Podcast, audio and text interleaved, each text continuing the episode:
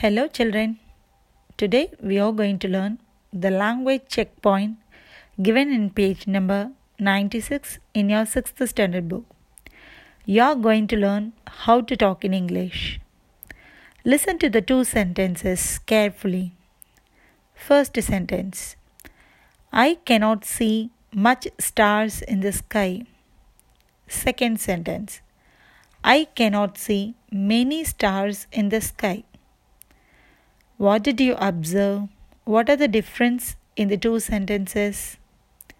The first sentence says much stars.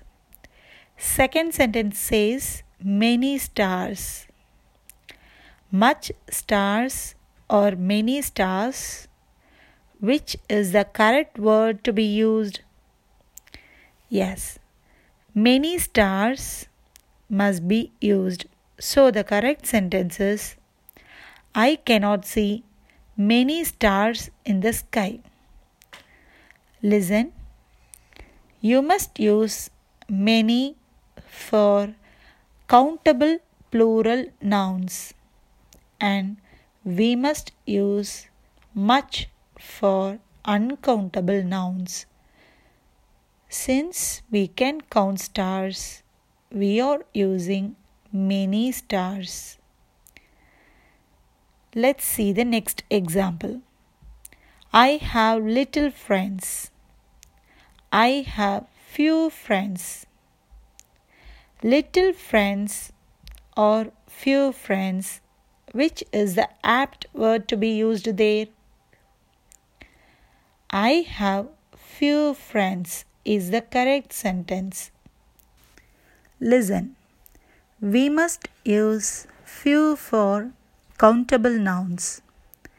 We must use little for uncountable nouns. So, few friends is the correct sentence. The next example is every test contains 20 questions. Each test contains 20 questions every test or each test, which is the correct word to be used there? Yes, each test is the correct word to be used there. Listen, each refers to an individual object or a person.